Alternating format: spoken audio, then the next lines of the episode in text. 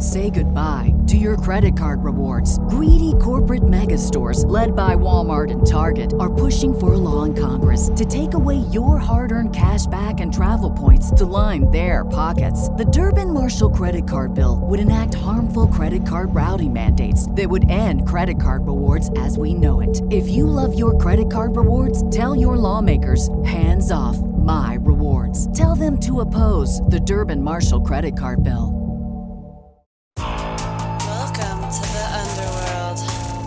I love America. It's been my home all my life. Ladies and gentlemen, the very word secrecy is repugnant in a free and open society. And we are, as a people, inherently and historically opposed to secret societies, to secret oaths, and to secret proceedings.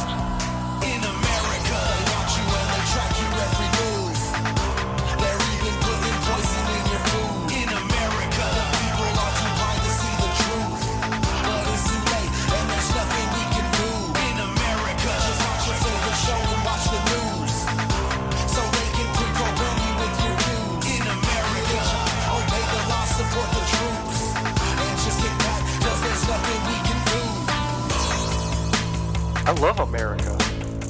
It's been my home all my life. If you don't know the past, you're only doomed to repeat it. Welcome to Public Access America.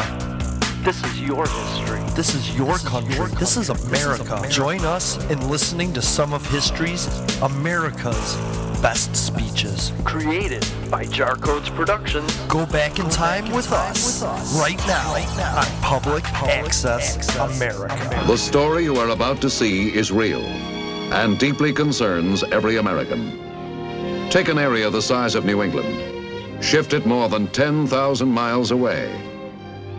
Put dense jungles, high mountains, narrow coastal plains, large swamps, and a broad river delta on it. There you have the setting. Some 15 million people with ancient culture. 95% are lowlanders of northern origin, but intermingled with other immigrants from the surrounding areas.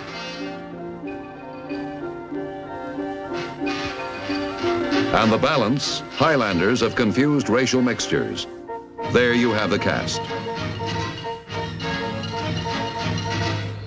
And the time is now. But what is America's part in this story? Perhaps we may find the answer in the ringing words of Franklin Delano Roosevelt. There is a mysterious cycle in human events. To some generation, much is given. Of other generations, much is expected. This generation of Americans has a rendezvous with destiny. And we have come to another rendezvous, this time in Vietnam.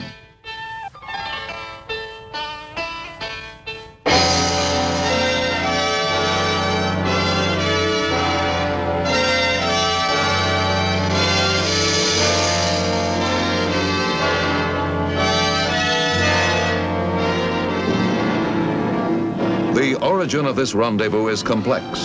It begins perhaps in 1863, when the first province of what is now Vietnam was annexed by France. Within 20 years, the whole of modern Vietnam had become a French protectorate. The urge for national independence, which never died, emerged in force towards the end of World War II, and the communists took advantage of it. Thus, the returning French army found itself engaged in another war. But this was a war without front lines, and to many soldiers, seemingly a war without end.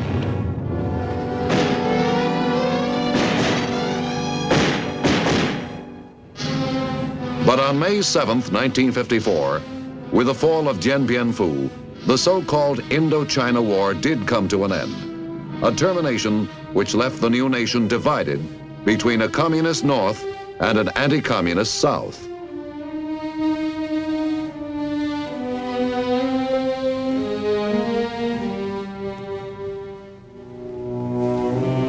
As the military forces of the Communist North, the Viet Cong, began to infiltrate the South in ever increasing numbers, the situation called for a major decision by the United States. Here was a government on our side, ruling a country with some of the world's richest rice fields and a strategic location affecting the whole of Southeast Asia. What began as a revolution for national independence had been converted into another battlefield of the Cold War through the coercive terror and false promises of communism.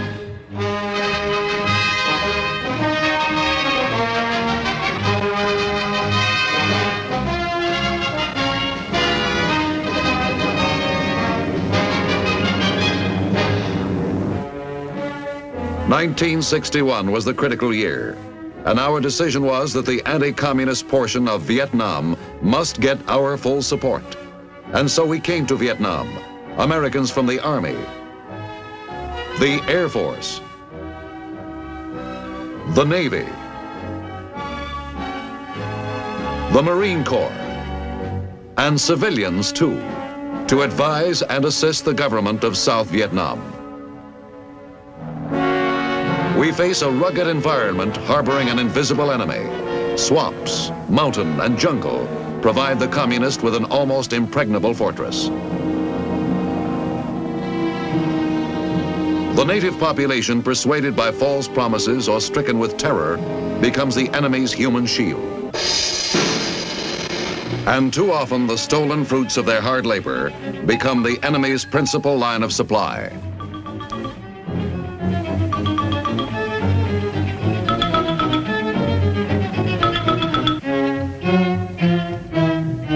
This is a war being fought in fragments. An attack here, an ambush there. Yet like a broken mirror, each fragment reflects the enemy's total plan. A war fought in the territory of our friends, the Vietnamese, with supplies and conscripts drawn from their own people to last as long as necessary to exhaust them from within. And then, when the time is right, a massive assault from without to furnish the coup de grace. What we are trying to do here is wrest back the initiative from the enemy. We must teach the Vietnamese to out-guerrilla the guerrillas.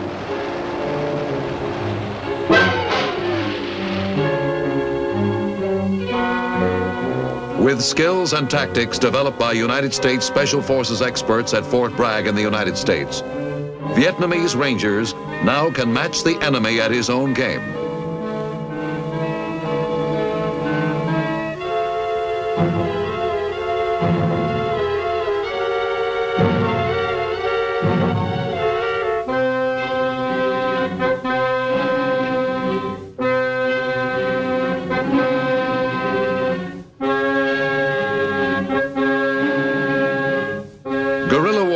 In terrain like this creates an enormous problem of communication. We are training the Vietnamese Signal Corps and equipping them with modern instruments, making it possible to maintain constant liaison between operating units and command posts.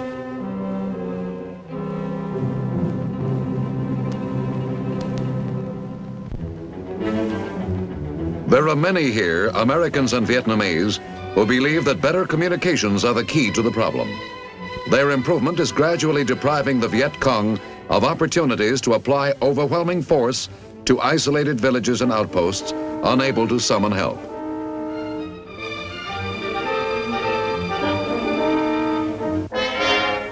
Half a dozen of these small hamlets make up a strategic village, each of which will soon be equipped with its own two-way radio facilities. Improved communications are thus an important part of the plan to make every Vietnamese hamlet and village strategic. And by strategic, they mean capable of resisting armed attack.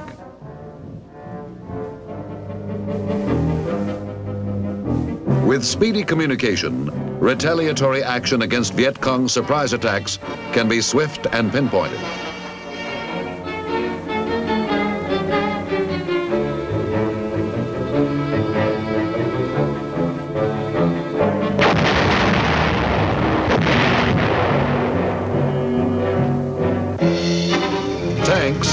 Present of only limited usefulness in Vietnam, but their presence helps keep roads open and provides protection for convoys.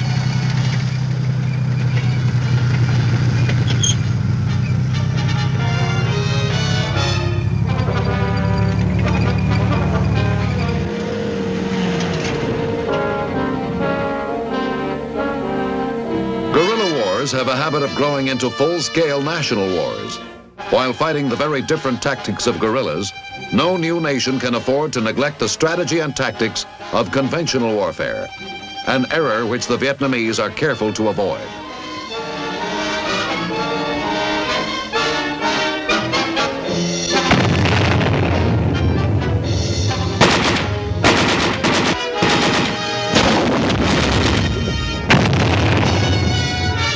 The moment conventional science and tactics are neglected, guerrillas with foreign-based communist sources of supply are quick to convert to full-scale modern warfare. To prevent this, the Vietnamese, with American advice and equipment, maintain a well-trained, well-equipped conventional force while dealing with the immediate problem of the elusive jungle-based guerrilla.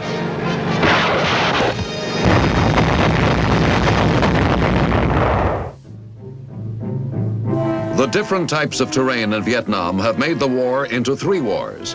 Each is fought on its own terms. First, in the Mekong River Delta south of Saigon. Second, on the high plateau and along the low coastal strips of central Vietnam. And third, in the jungles of northern mountains, which run into the area held by the Red regime of Ho Chi Minh. The rich and fertile land of the Mekong Delta is a flat country with 2,500 miles of waterways crisscrossing vast tracts of rice paddies and mangrove swamps. American trained and equipped Vietnamese naval units patrol the canals and rivers to bring security to remote villages.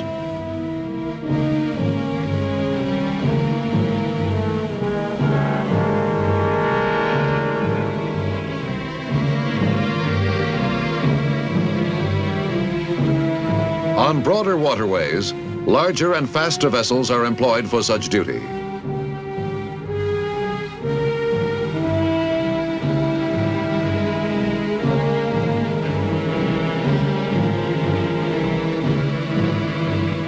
The long coastline of Vietnam presents a standing invitation to communist infiltrators.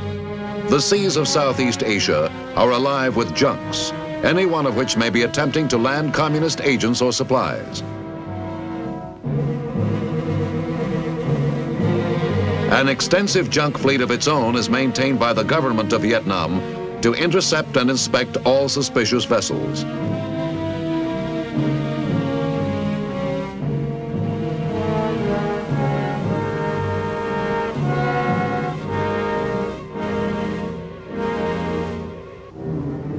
The Vietnamese Navy, though small, is also equipped with fast modern naval vessels manned by well-trained crews.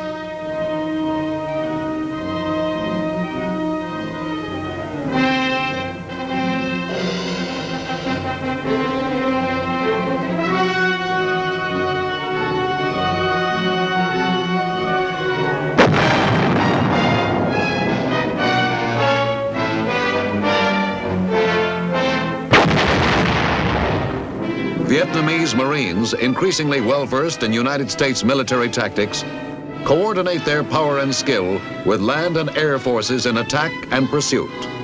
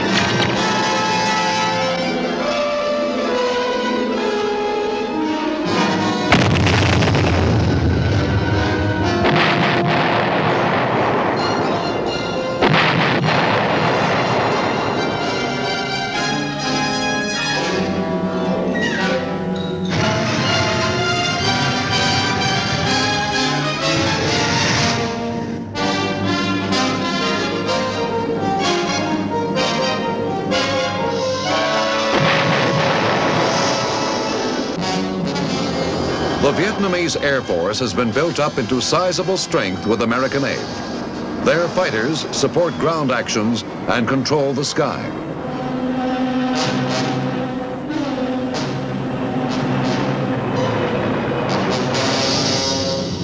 Their transport craft drop troops and supplies to keep the Viet Cong on the run, to trap them in a net.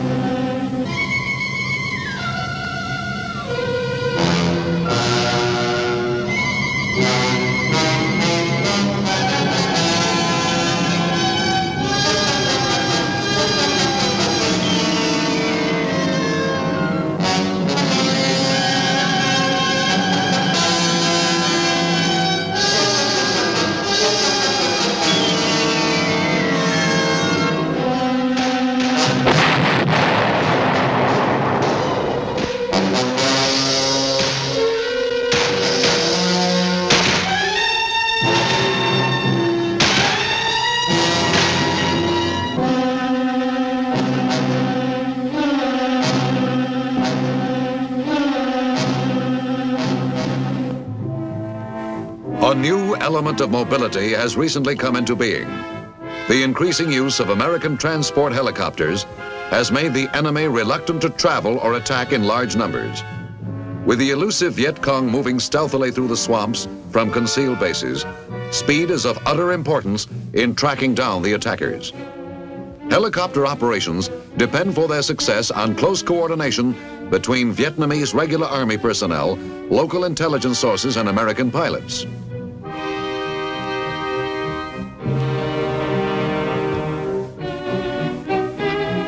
American pilots and helicopters came into use in Vietnam as one part of the response to the hit and run tactics employed by guerrillas. The Americans' mission is not a combat mission, but one of transporting officers and fighting men of the Vietnamese army to places of sudden emergency.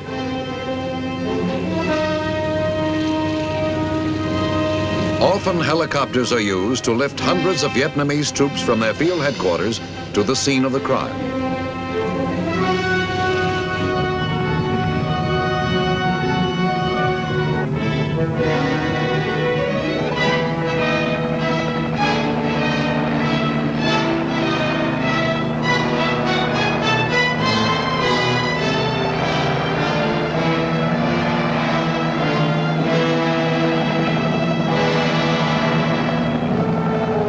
Is often a hazardous form of flying, but if remote villages are to be protected from guerrilla terrorists, it's a job which must be done.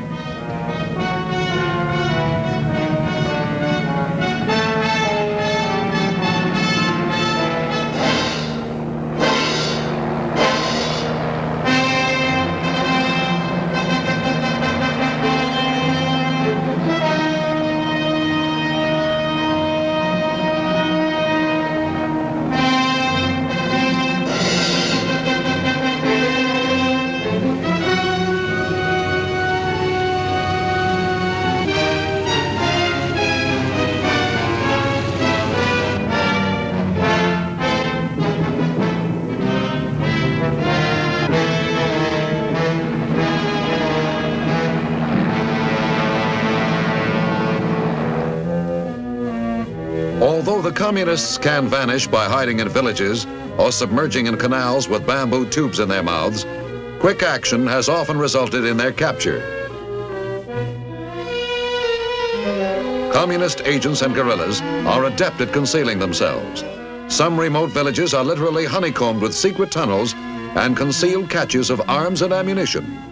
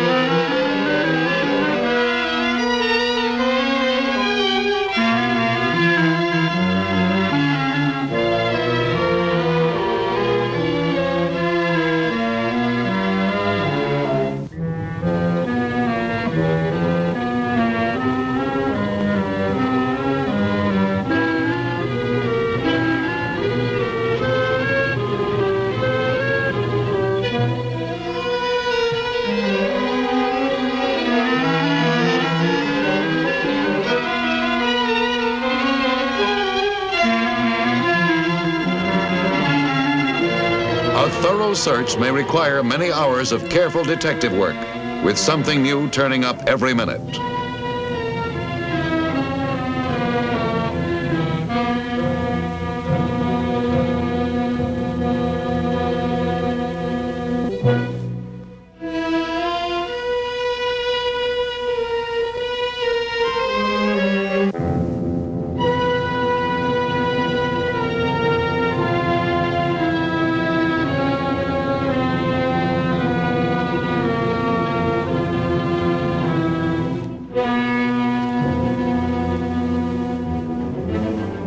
Helicopters also deliver supplies to isolated defenders in their mountain redoubts.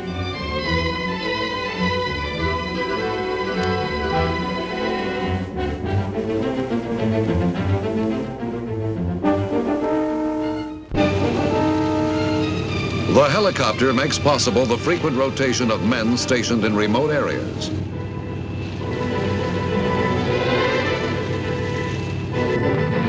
And for men in lonely outposts, baskets of chickens, ducks, and pigs dropped from heaven make all the difference between bare existence and a reasonable life.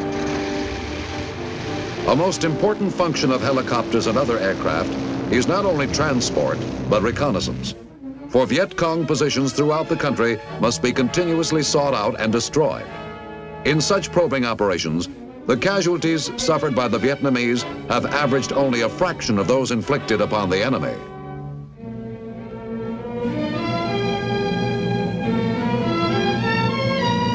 As one American advisor has said, everywhere in Vietnam, the main problem is mobility.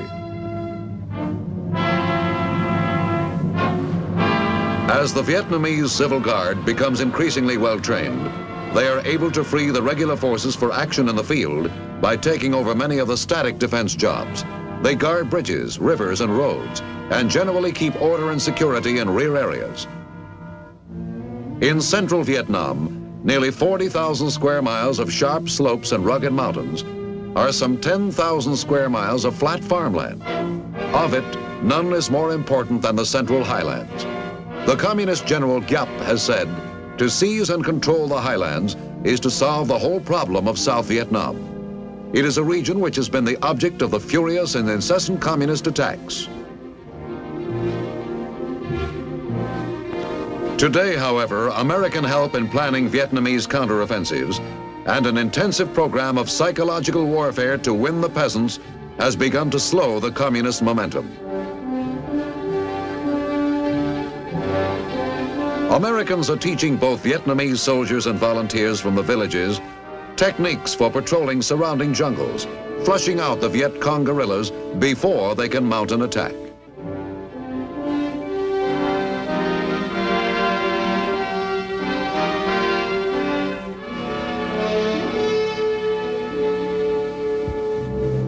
In the jungles of Vietnam, guerrillas do not depend entirely on smuggled or stolen weapons.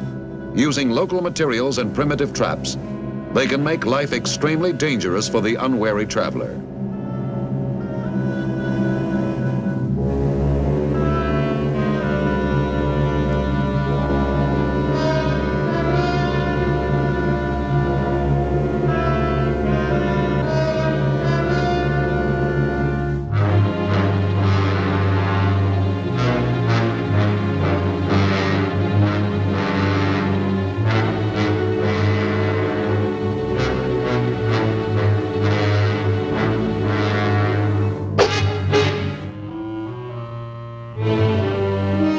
Vietnamese and American advisors have initiated a vast program of relocation, moving isolated tribes into specially constructed and protected strategic villages.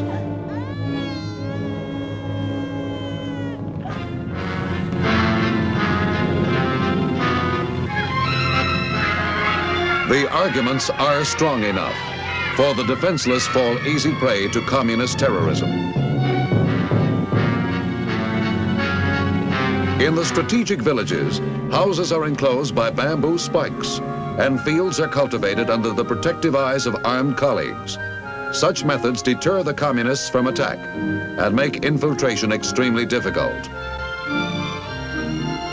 These newcomers are being trained by teams of Vietnamese and Americans both military and civilian, to both rule and defend themselves. As the word spreads, thousands of these mountain people come down voluntarily. They burn their old houses and bring with them their livestock and personal belongings because they are tired of Viet Cong extortion.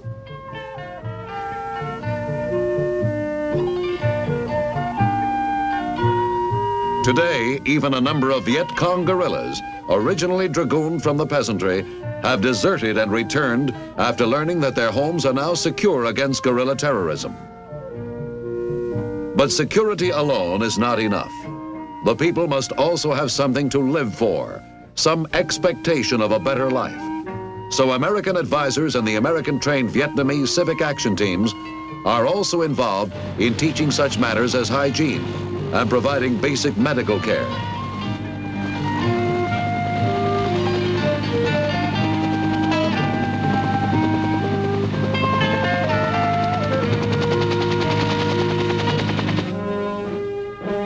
Intelligence work, the eyes and ears of the mountain tribesmen are invaluable. As American Vietnamese teams win them over to active collaboration with the free world, the situation of the communist guerrillas becomes ever more precarious.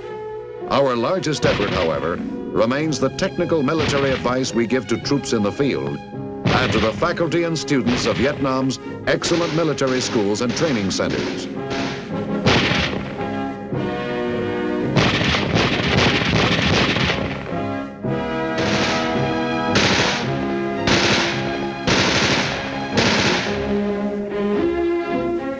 This is the Dalat Academy for Officers. In its four-year course, the cadets learn not only tactics, but also science, mathematics, and the humanities. The Nha Trang Naval Center, the fountainhead of the future Vietnamese Navy.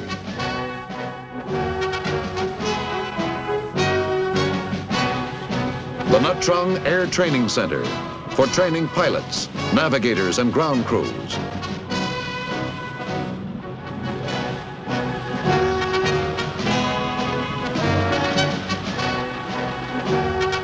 High Command and General Staff College for senior officers.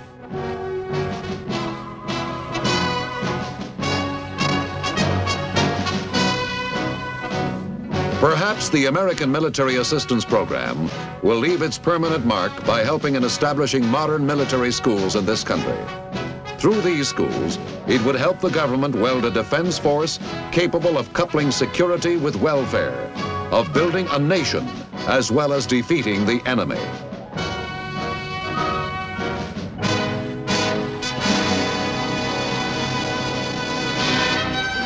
What leads us to our rendezvous with destiny in Vietnam is our deep concern with friendly nations everywhere, whenever they face communist subversion and aggression. As they continue their fight, we also help them to build so that they will emerge out of their present struggle a strong and independent member of the free world. Hey, Petey, have you heard about this new podcast, Public Access America? You can find it on iTunes, Google Play, Player FM, TuneIn Radio, and even the Stitcher Smart Radio app. It's so cool! Not for nothing. But are you a German spy? Because that sounds like technology. It's like that new thing, the radio, or a newspaper for your ears. You can even follow their production company, Jar Codes, on Twitter or Facebook and find all new episodes posted every day. Oh, that's cool. I don't care nothing about no planes, but I gotta hear the latest episode of Public Access America now. Oh, watch the You can even go to their YouTube channel at Public Access America and find great videos from our time. It's so cool. Go check out Public Access America.